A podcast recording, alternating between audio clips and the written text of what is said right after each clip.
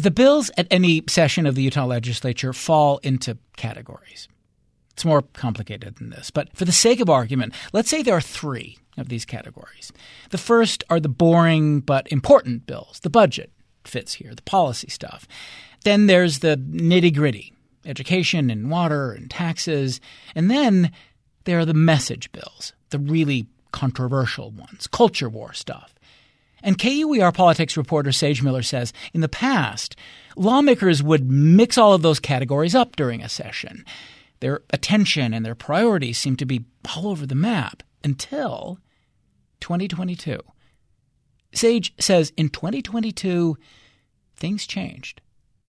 In 2022, in the final hours of the last day of the 45 day session, lawmakers essentially out of thin air revived a bill that had died earlier in the session that would essentially ban transgender athletes in public schools from participating in school sports. Thank you, Mr. Speaker. Motion to concur. Motion is to concur with the Senate amendments. Um, it sent everybody into a frenzy at the Capitol. Nobody expected it to happen. There has been no public process, no public input. And reporters, policy advocates, transgender advocates, LGBTQ advocates even lawmakers themselves. I rise in opposition of this bill. And the governor. These kids are. Were pretty astounded and sometimes upset by what the legislature did. They're just trying to stay alive. And by 11:59 p.m. on the final day, the legislature passed it. It kind of sent this precedent almost of anything can happen and the thing that you least expected to happen did happen. So when the 2023 session comes around, lawmakers kind of take that same formula, rushing controversial bills through, but not in the way that they did the previous year. They didn't wait until the final hours of the legislature. They decided to front load it this time around and there was two very controversial bills that made its way through the legislature within the first month onto the governor's desk and eventually had his signature. The first one banned gender affirming care for transgender youth. The latest version of the bill still bans gender affirmation surgeries for minors and And the second one coupled a public teacher raise with school vouchers. It took less than 2 weeks for this controversial bill to become law.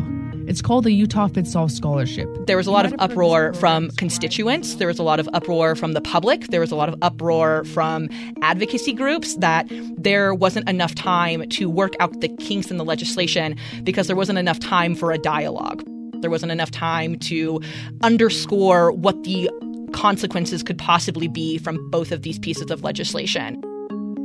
And at the time, House Majority Leader Mike Schultz said this was kind of the plan all along. Majority leaders have told us that it gives them more time to focus on other important issues later in the session, namely the budget. That's they wanted to front load the legislature with these controversial issues because they knew that if they didn't, it was going to suck up all of the attention from everything else they were doing for the rest of the 45 days. Having these big issues looming over them all session long is really draining as a lawmaker. So, but we did see that it still made people feel pretty uneasy. And part of the process of being a legislative body and having committee hearings and whatnot is the valuable aspect of public comment. Which some would say they didn't have the opportunity to do that because they moved through these two bills so quickly. We've had bills introduced in committee hearings and votes sometimes within 24 hours in the last couple of years. So there's a real strong push against that. So as we move into 2024, this session, they've kept that same formula. This session, there was two other controversial bills that they pushed through very quickly. One bans transgender people from using the bathroom that aligns with their gender identity in public spaces. And then you also have a near total ban on diversity, equity, and inclusion programs and offices in public schools and in public universities and in public workplaces.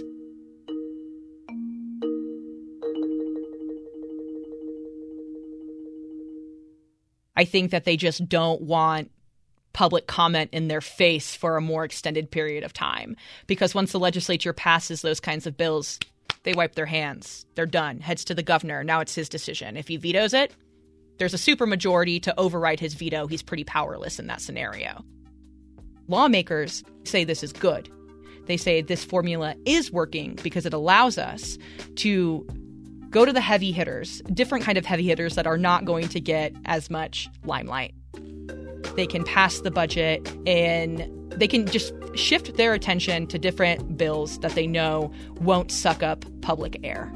But it also raises this question about the democratic process. Is the public being shut out? And are we passing incomplete bills that will come back to bite us in the future?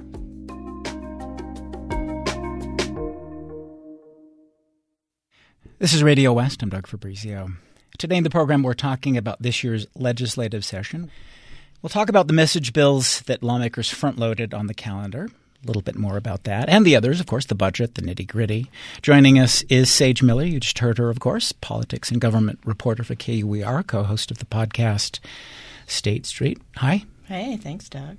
Sean Higgins also covers politics and government for KUER, co hosts State Street. Sean, welcome. Good morning. Great to be here. Robert Gehrke, he's become a regular with us.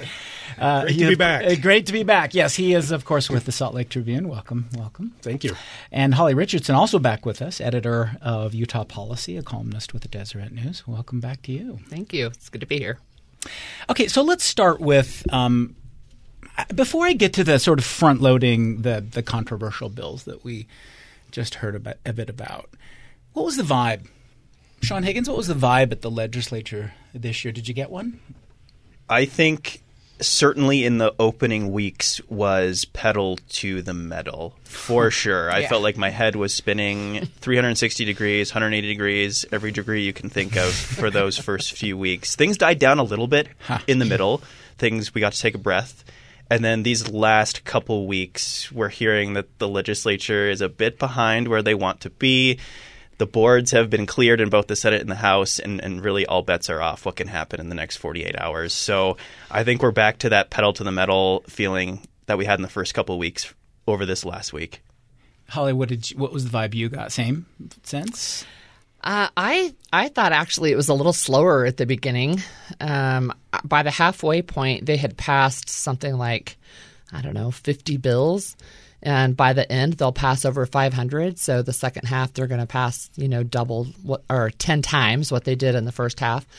But I, I feel like, I think this session has been different. It has felt different. It has felt um, less friendly hmm. towards members of the public, towards members of the media, and and I think less friendly towards people on the margins. So, uh, especially people who are of lower socioeconomic status, people who are experiencing homelessness, um, I just feel like it's been unkind. Unkind, Robert Gehrke, did you feel that? Yeah, yeah. I, I I agree with what Holly said, and and I've sensed that from other people I've talked to up there. It's kind of like I don't know if you've seen The Walking Dead, but everybody's just shambling through the hallways like there because um, it's been it's been draining and it's been frustrating for a lot of people. With people who came in hoping that the state was going to tackle some of the big issues it's got, uh, have been disappointed because it's been more focused on sending messages, uh, scoring points for the reelection bids in the in the fall, and you know there hasn't been. Um, as, as, Holly mentioned, much willingness to hear other viewpoints or take into consideration public input. Uh, they came in on a mission and they're executing it with efficiency. Um, wh- what do you make of the, Sage? Do you want to say any more about that? I mean, we heard from you about the the. But what was your general sense? Of, I definitely, I think, I think energy is low. I think people feel pretty de- defeated on the Hill this year, especially Democrats. They just say this is some of the hardest sessions they've ever had to wade through. Hmm.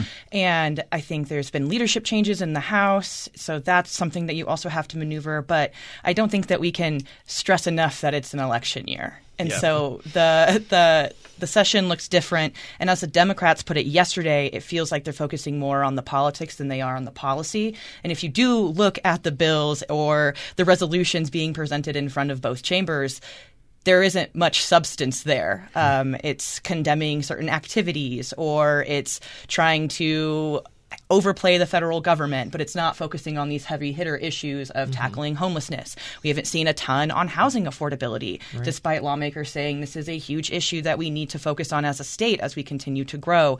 And the idea of homeownership continues to fall to the wayside.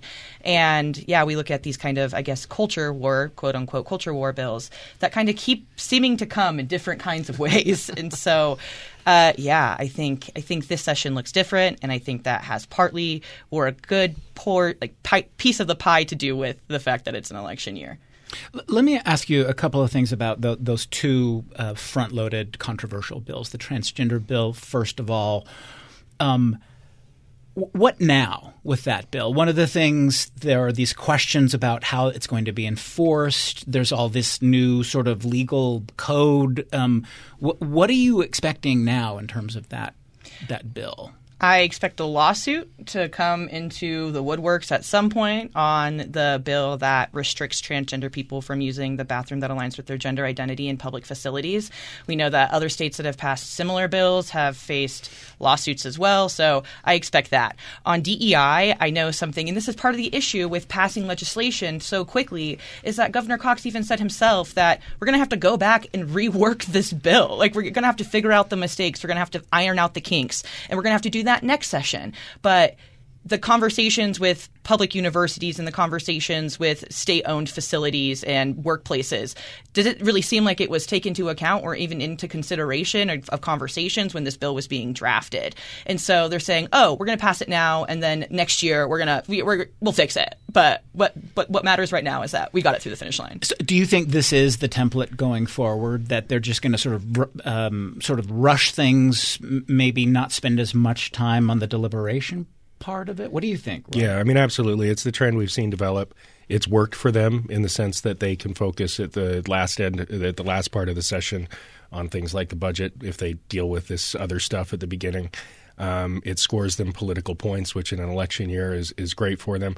I think we should also talk about on the transgender bill the impacts that's had already that we, have seen. And, and midway through the session this time, we saw this uh, issue with Natalie Cline, the state school board member, blow up, where she singled out a, female athlete um, and for scrutiny because of the way she looked. Uh, you know, a lot of her followers believed that this this girl was not a girl and was playing basketball with high school girls.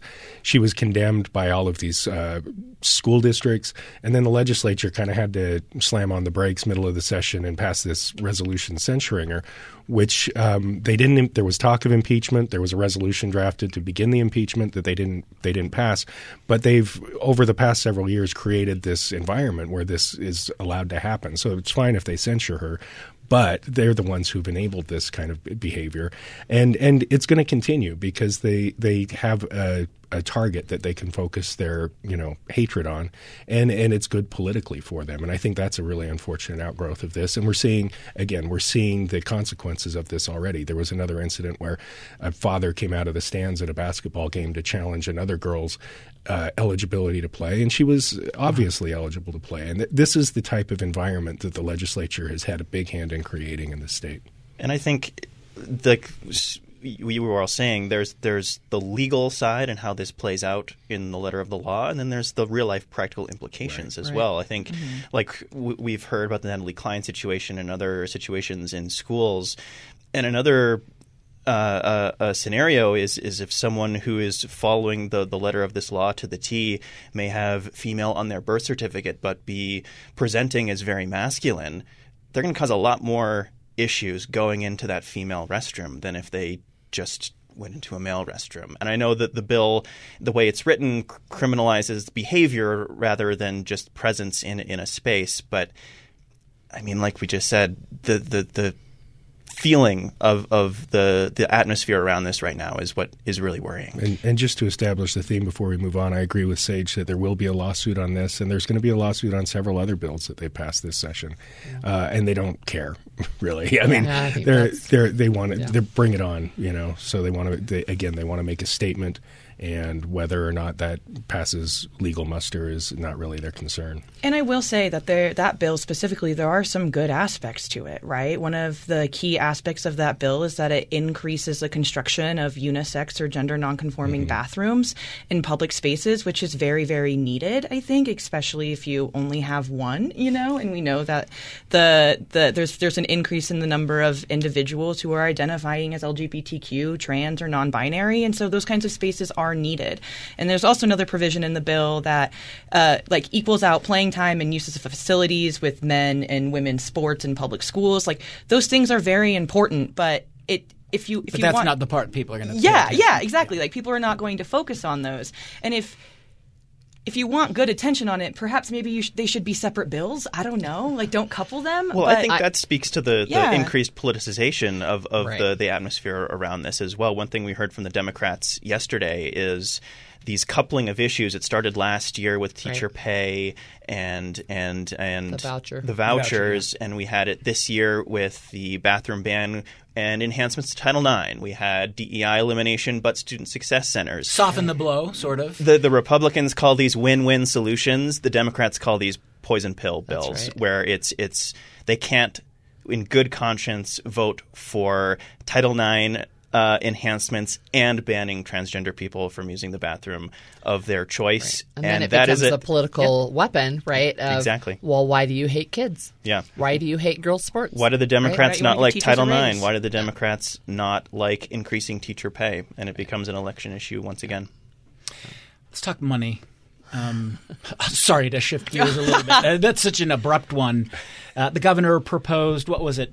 $29.5 billion. Where are we going to end up? How did what did how did lawmakers take to the governor's ideas and the governor's plan just in general, Holly? Well, I think my general impression is they said thanks for your input as they tossed it in the trash. so I haven't asked the governor. I don't know what he thinks, but that's kind of been my impression. So I spoke with Governor Cox before the session started and Speaker Schultz uh, specifically about the budget, and they both said that uh, working with Governor Cox's office has been more of a collaboration than certainly his predecessor, Governor Herbert. So there is some back and forth, but mm. I mean, that Governor Cox. Yeah, that's before the session started, and ultimately, what Cox is putting out there is a pretty please no. suggestion, and the legislature can do whatever it wants, yeah. pretty much. Where did we end up on taxes? 170 um, million? Yeah, they're gonna they're gonna reduce the income tax by 170 million. It's about a tenth of a percent, roughly sixty dollars a year for you know the average household. Um, so not a huge reduction, but you know they get to go back to their constituents and say, "Hey, we cut your taxes again." I think this is the fourth year in a row, maybe fifth that they've that they've reduced taxes. Um, they also passed an expanded child tax credit, which will help families. Uh, it, it's it's small, but yeah, it's uh, small. It could be it could be meaningful to some people. But yeah, this, the ta- the tax cuts are something that every year they, they keep coming back to. But I think it's also important to keep in mind that that $170 million tax cut is $170 million they took off the table for dealing with issues like we talked about with affordable housing, homelessness, child care is a big one that they right. that they didn't really address. Um, water issues kind of got lip service, but not much in funding. Um, and so, you know, like I said at the outset, there were big issues that they said that they were going to deal with. I'm not sure that they've necessarily put their money where their mouths are. Since we're talking about money, uh, what can you say about the sort of uh, trajectory, the process of this debate about committing money toward the construction of a sports stadium, a sports arena? Like, what, Sh- Sean Higgins, get us started with that. How is that going I, to pl- play out? Do you think? I think for a legislature that is so obsessed with cutting taxes over the last five years, it's a little bit of whiplash to see them all get behind tax increases to pay for right. this shiny object that right. might not even be built. Like let's be honest here, the the NHL and MLB have said that they have no active plans right now to expand, but they're open to the conversations. And, I think, but it's years away. Yeah, years away. We're yeah. talking five years maybe before this yeah. process starts. So I think Utah has a strong case for teams to come, but when it comes to to taxes and how to pay for this, it, it is a little interesting to see these uh, fiscal hawks get behind tax increases. Well, it's interesting, Sean. You were reporting that uh, that Democrats have been, as you put it in your piece, largely supportive of the idea too. So it's across the board support in of just ways. MLB of just MLB. Yeah, I, I think the, the Democratic caucus officially, as of yesterday, has no stance on the NHL stadium right now, since I think that one is still moving through the process. Yeah. Some substitutions may be made. But when it comes to the MLB bill, there is a lot of Democratic support to reinvigorate the west side of Salt Lake City. That's uh, downtown Salt Lake City area and like the expanding suburbs are really where the Democrats are in this state. So anytime there's a significant amount of state money come to revitalize portions of that area, I think Democrats will get behind it.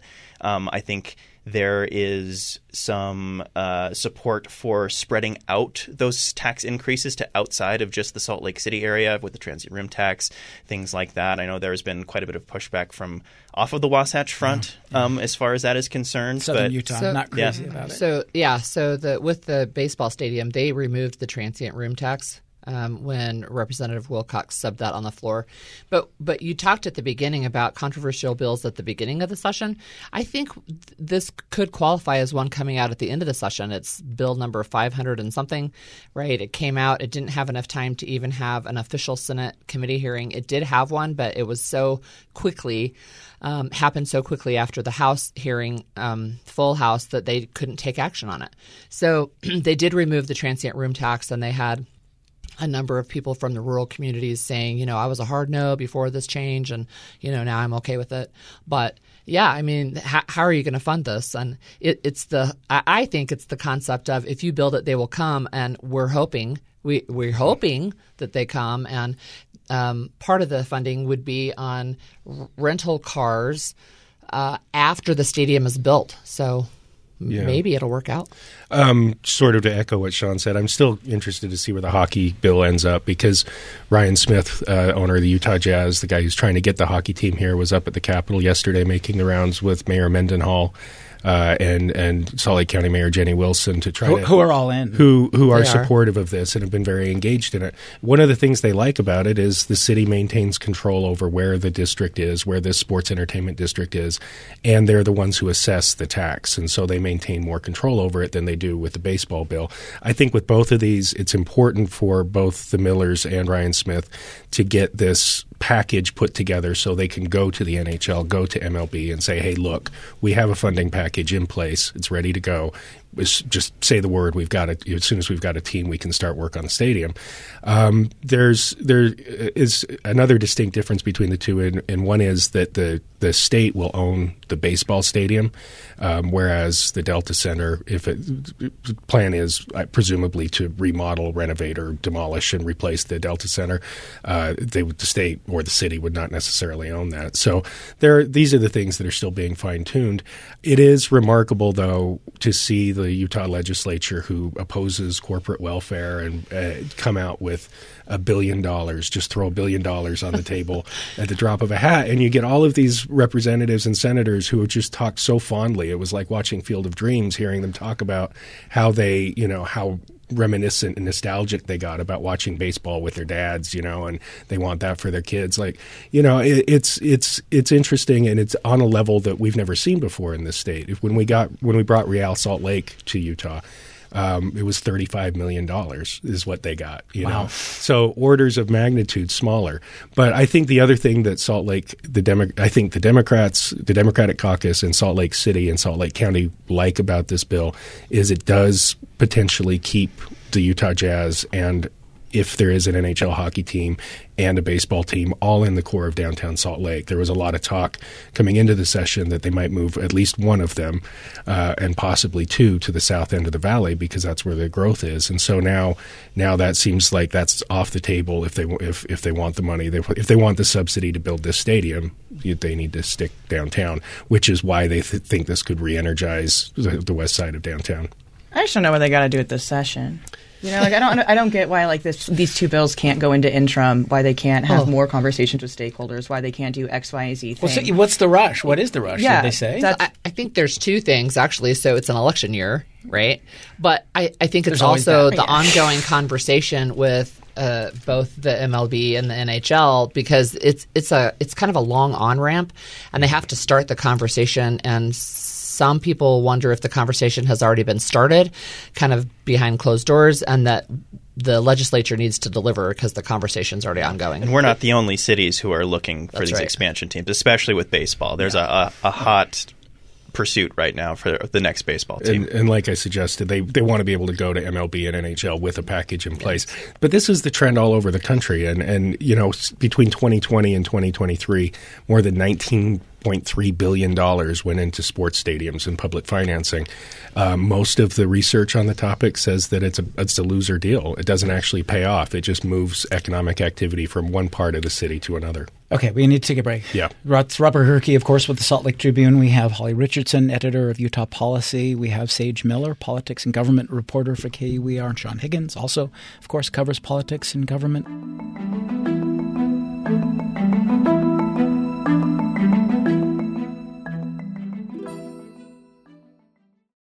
So let's talk about water and uh, the, lake. Um, Robert Gehrke, you've called it a mixed bag. You start.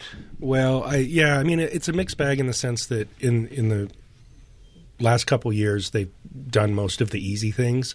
Um, this year they seem to not necessarily put a lot of money into it. Uh, we're trying to find some policy tweaks that they could do. Um, maybe ease eased some of the things, eased off on some of the things that they'd done before. Um, there was there there was legislation to sort of incentivize uh, landscaping that I think passed. I can't remember if it was funded though. I don't remember if it's been funded yet. This is the thing that we're dealing with at the end of the session when they're still trying to put the budget together. Hmm. Um, and then there, the the big piece of legislation I think that passed on the waterfront was one that Senate President Stuart Adams and House Speaker Mike Schultz sponsored, called Generational Water Infrastructure. Um, it's looking at things like They have the most boring names for these. know. things. They all Keep sound the same.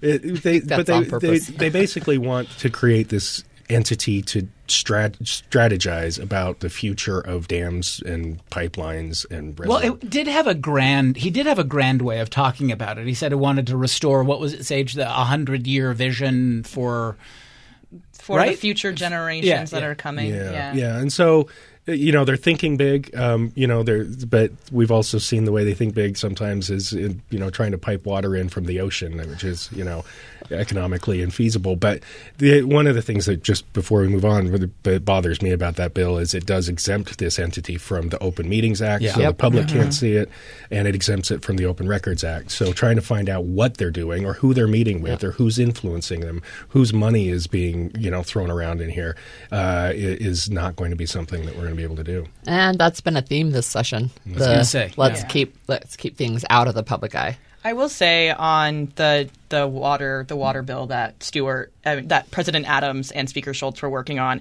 is that they're not necessarily looking they're essentially trying to find new water outside of the state. That's the whole goal. It's taking the four largest water districts in the state and having them essentially come up with a plan to figure out how we can bring water in from other states.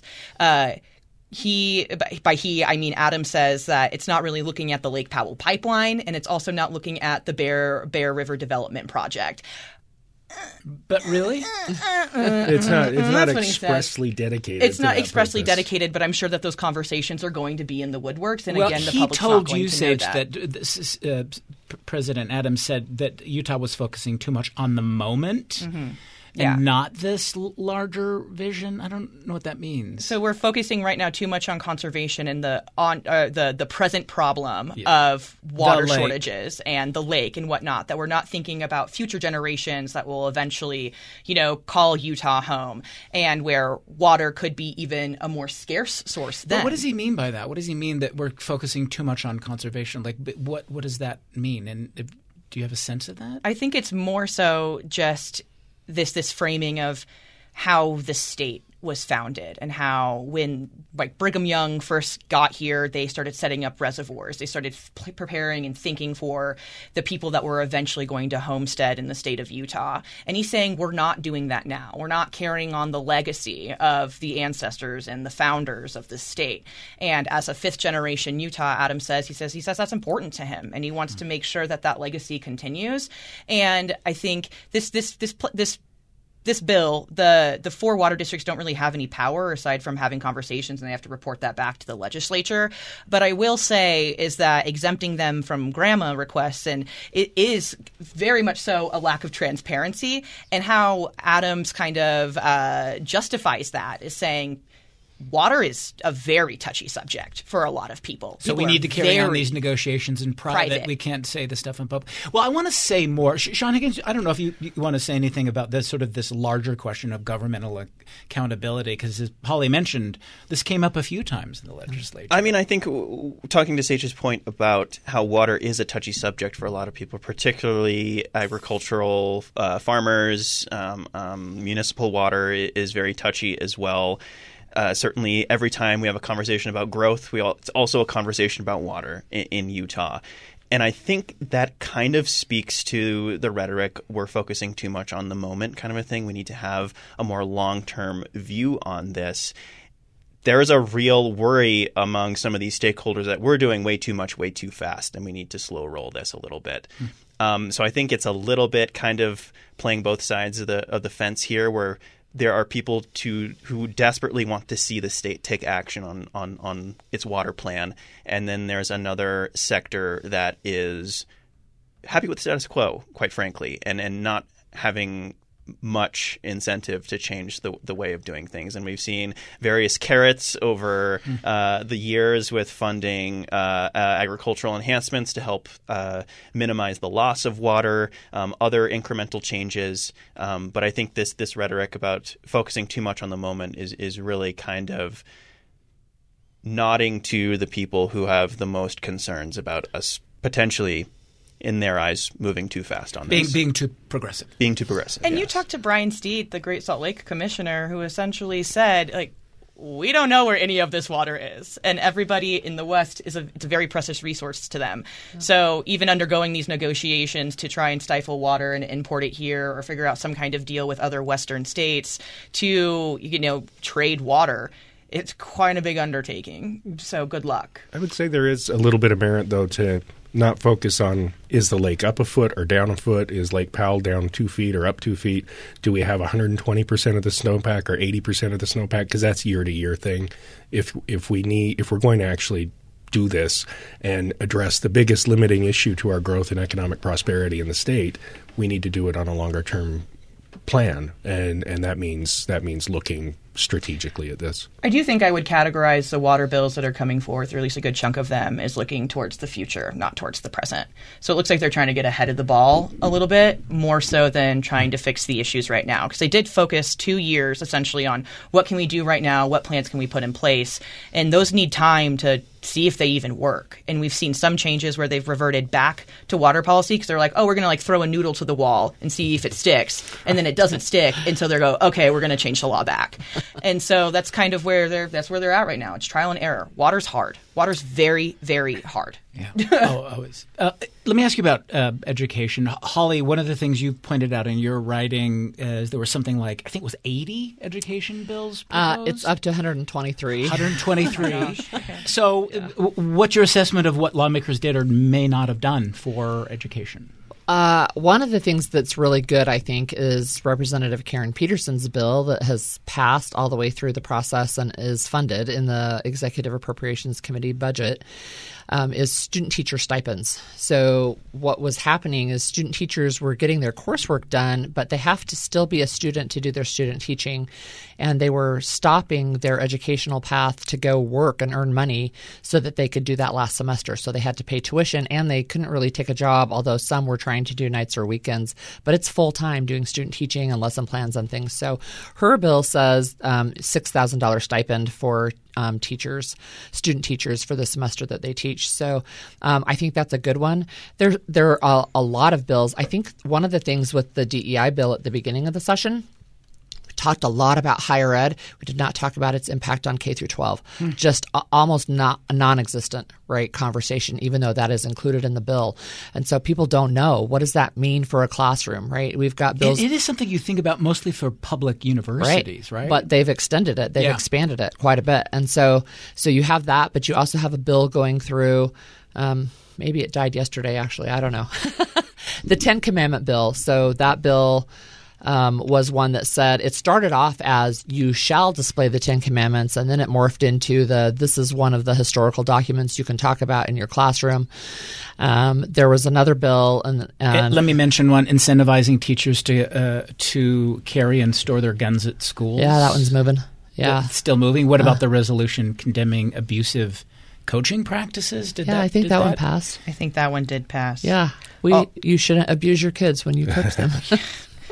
and the Ten Commandments bill is in the Senate. So Okay. What does that mean? It's it's stuck in the Senate. It's in rules right now So with the it could- it Senate. could so pop they out could, it could Yeah, pop it could pop out. So but the- it did pass the House. Yeah, but the one Uh, that, the one that did die, sorry, was the was the one that said um, teachers have to be neutral, so you can't like display a pride flag in your classroom. right. They- That- right. or People talk were about calling it political- Utah's version of Florida's "Don't Say Gay" bill. yeah, essentially. yeah, yeah, yeah. But which which gets died. us to this uh, objectively sensitive material bill. Do you want to say something about that? Um, you know, it's again a great election year uh, tool for them. It, they're going to make it easier to take books off shelves, um, which is an issue that now is you know swept the nation, and Utah Utah conservatives are enraptured with it, and and so yeah, they're gonna they're gonna keep pushing that direction. they they're expanding um, vouchers. Remember last year they came in and said, "Well, this voucher thing is a pilot program. We want to see how it goes." Then immediately came back before the program had even launched and said, "There are way too many people want this because the all of these private schools in the state had told their parents to go say that they want this um, because they want the money. So they wanted 150 million. They're getting about 40 million in expanding the voucher program. But you can anticipate that year after year after year, they're going to keep coming back and trying to grow that. That's what we saw in Arizona when they passed a quote unquote pilot program. It blew up and, and you know grew rapidly. So so that's something they they they're putting some money into school safety, um, which uh, Re- Representative Wilcox has worked on for over a year now, um, trying to trying to make some steps uh, on the on the school safety front. Um, Did teachers get a raise? There's a, the teachers got a raise because there's a five percent increase in per pupil spending. Most of that does end up going to teachers. There was also an interesting bill that Represent, or Senator Lincoln Fillmore was sponsoring that would give these bonuses to teachers. Um, he wants teachers to be able to make you know up to hundred thousand dollars a year by the end of their career to try to keep these teachers in the business for a longer period of time. So this is some sort of targeted bonuses to teachers who have stuck with it for for a period of time. And, I, and I will say on that, right, I think teacher retention, especially when it comes to pay, is a very big issue. And teachers have vocalized kind of their frustrations with living paycheck to paycheck while also taking care of hundreds of kids a day mm-hmm. and trying to educate them. But also, you have these bills like the sensitive material laws, like the Ten Commandments, like the teacher neutrality, that also makes their job very, very hard to the point where they do want to quit because they don't know what they're allowed to teach and they don't know what they're not allowed to teach. And even if they frame a lesson plan wrong, that can spark a whole investigation on that said teacher. And at that point, you kind of sit there and weigh what is what's the cost benefit analysis of this job? Like, should I stay here if the job is making it harder for me to teach? I don't care that they're giving me more money, but I don't know what my guidelines are. I don't know what the guardrails are. I don't know hmm. what is going to get me in trouble. And we've seen that happen in other states where teachers have just thrown up their hands and said, I'm out. I can't do this. And so, at what point does it become too hard for a teacher to do their job, no matter how large their paycheck is? Sage Miller. She's a politics and government reporter for KUER. Sean Higgins also covers politics and government for KUER. Robert Gehrke is with the Salt Lake Tribune. Holly Richardson is editor of Utah Policy.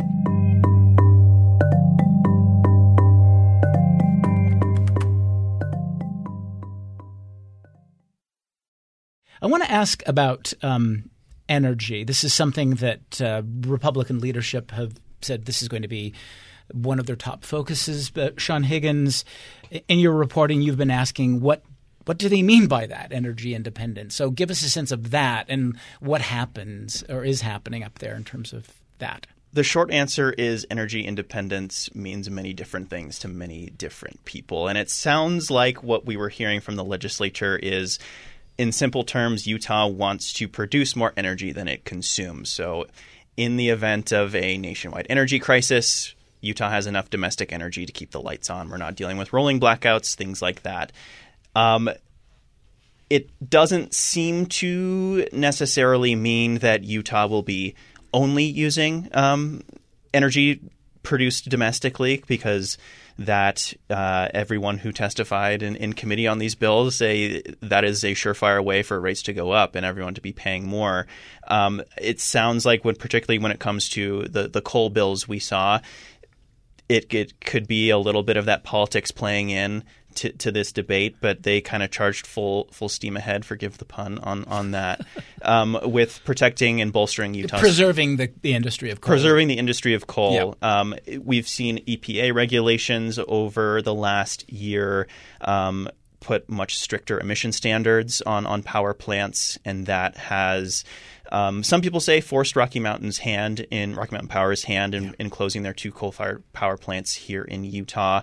Talking to energy experts, those plants are going to close anyway in the next decade or so, just with the way the market is moving. Renewables are becoming cheaper and cheaper to produce, and coal is a finite resource. And eventually, there will be a tipping point where um, it is not worth it to from an economic standpoint to operate these these facilities and and speaking with people who have knowledge of, of the situation, there's also a, a, social side to this as well. These communities in, in Emery County have relied on these jobs generated by these by these power plants for generations. These entire communities are are hinging on the economic output um, of of these plants and the jobs they bring in, the the people, the families who have built their lives around these communities. So there's the economic argument, but there's also the the wonder of what will these families do in 2030 if if their jobs go away. There's Is some, anyone talking about that? On the peripheries, yes, we haven't seen legislation that specifically deals with this. I think Representative Jack's Representative Colin Jack's bill on coal kind of indirectly affects that. It mm-hmm. would prop up um, um, some of these coal-fired power plants who are being forced to close because of these more stringent EPA regulations, but if I am Rocky Mountain Power, I have to look at my bottom line at, at some point. And and they do have a, a, plan in place to retrain employees who want to stay with the company and help them relocate to a different place. But if, if you have family and friends for the last 20 years, that's a huge life decision to make. And, and I have to imagine that quite a few of those people will say, no, thank you. I'll take my severance check and, and go somewhere else or stay or stay put. What did you notice about the focus on energy? I mean, I think the most fascinating one to watch has been the Intermountain Power Project and the machinations that are going on to try to keep that coal plant from closing down. This is a plant that sends most of its power to California. It's slated to transition to first natural gas and then a hydrogen plant. But the state wants to replace the board um, with legislative members to oversee that and steer the project. They want an option to purchase the plant uh, or give somebody an option to purchase the plant to keep it open, which frankly is pretty impractical because they'd have to get it on the grid. It, since all of power has been going, been going southwest for so long, they would have to turn it around and build new power lines. They'd have to build new coal ash ponds. They're going to get sued because it's a quote unquote taking. And so, you know, the, but but they're sort of plowing ahead full steam, as Sean said, uh, to try to keep that open. And and you know, it's it it is economics that are driving this, and they're trying to you know hold back the ocean. I think by by with some of this stuff. Let me shift gears uh, to. I want to talk about childcare. This is something you don't hear a lot about, um, but uh, th- there's a, a, sort of a child care crisis that lawmakers at least have been talking about. Holly, you want to say something about what you're seeing up at the Hill over there? Yeah, I see a lot of talk and I don't see a ton of action. So, um, Senator Luz Escamilla had a bill, and her proposal was to say you can take this is a public private partnership. You can take a vacant state building, and businesses can work to retrofit it to make it a licensed daycare facility or child care facility. And um, it had broad support. It had unanimous support in the Senate. It came over. It had only two no votes in a House committee. Came up for discussion yesterday with um, Representative Robert Spendlove last night after nine o'clock. Total time of discussion and the vote was four minutes, and the bill was killed. And that's it. So the the two people who spoke against the bill said this is a nice idea, but we don't think it's going to work, and that was that was it. so, so that bill has been killed. Um, there was another bill yesterday that passed all the way through, and this one is um, Susan Pulsipher's bill that would allow for up to eight unli- um, eight children in an unlicensed daycare facility or a home. Hmm. you don't have to be licensed. You do now have to get a background check, and they've limited the number of children under three to two instead of three. But it's somewhat ironic that it comes, it passed the day after a woman was arrested for child abuse for uh, uh, an injury that happened in her unlicensed daycare. So that was the concern for people who were opposed to that bill. But but that's I mean I think that's one of the issues, right? Is we're not seeing a lot of actual policy being passed. Yeah, I mean, anything to say? Yeah, I mean, I think it kind of goes to what we were saying, the broader trend. The big issues that they could be addressing, they're not. And so they they and and there's this also this trend I think of the legislature wanting to do things to people rather than for people. And this is an example of that. I mean, we have we know we have a child care crisis. We, it's unaffordable. It keeps people out of the workforce, hampers economic development and activity, um, and it's one that we know how to address, but they chose not to do so. Uh, what about uh, Sean and, and Sage, both of you, I wanted to get you on the housing, homelessness. The, the, the governor had this budget recommendation for lawmakers, one hundred and eighty six million dollars for battling homelessness. What? How did that all play out? we heard a lot of talk before the session started on these two issues. Housing, in particular, has been quite sparse yeah, as I of really right now homelessness, I know Sage, you followed some bills on the homelessness front. It seems that they're slow rolling that issue too, but what we're seeing as far as output from the legislature does not match up with with the talk we were hearing before the session started on the urgency of these two issues for sure. Yeah, and the the bills that I've seen go through, I think there's there's three major ones. They don't have a large fiscal note, if any at all. I think the biggest one deals with just restructuring specifically who gets access to shelter beds, overnight shelter beds first. And under that bill, and I forgot the lawmaker that um, is sponsoring it, but I'm sure it'll come to me. Um, Eliason, Representative Eliason, he wants people who are leaving the state hospital who are unsheltered to get first dibs on these beds. And they also want uh, in family shelters people who qualify for a federal program. It's I think it's TANF, TANF, yeah, TANF, TANF mm-hmm. um, to also get first dibs. And the issue with, I think, the latter that we've heard from unsheltered advocates specifically says that very much so excludes refugee families because they're not going to have the the the correct documents in order to get access to these shelters first and foremost. And so, the, and and I from um, homelessness advocates that I've spoken with, apparently that's the largest population that are utilizing family shelters are refugee families. And so, but they passed a re- they passed a resolution supporting refugees. Mm. Yeah, so, I, I so see make resolved. it make sense.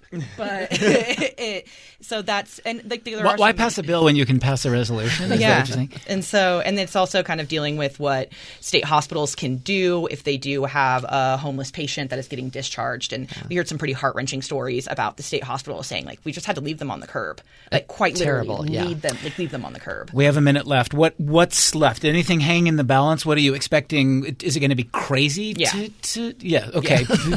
Yeah. I think all bets are off over the next mm-hmm. 48 hours. All rules are suspended. Yeah, all rules are suspended. There are two really big kind of child abuse bills that I've been following, and I really hope that the Senate at some point is able to get to them. One deals with clergy reporting abuse, and the other is essentially a pretty large overhaul to child custody proceedings in yeah. court. Yeah. So we'll see where those go. A lot of work has been done on them. They have pretty unanimous support, but we'll see what the Senate does. Yeah. yeah. Go ahead. I, I just think one of the things that has been positive is some of the some of the work on crime victims and trying to get the right support in the right places. So I, at least there's one positive. Final, quick yeah. I'm interested in seeing where the hockey uh, arena ends up because they're still working on that. And there's been some good work on behavioral health uh, services, and, and hopefully they continue to on that front. Robert Gehrke with the Salt Lake Tribune. Uh, KUER Sage Miller co hosts our podcast State Street along with uh, Sean Higgins, Holly Richardson, editor of the Utah Policy, a columnist with the Deseret News. Thank you. Thank you. thank all very much. Good luck. Good luck. Godspeed. Godspeed. Radio West is a production of KUER. You can subscribe to the show wherever you get your podcasts. Uh, you can email us with ideas or comments or feedback at Radio West at kuer.org. The program is produced by Benjamin Bombard and Tim Slover. Carrie Watson, our executive producer. I'm Doug Fabrizio.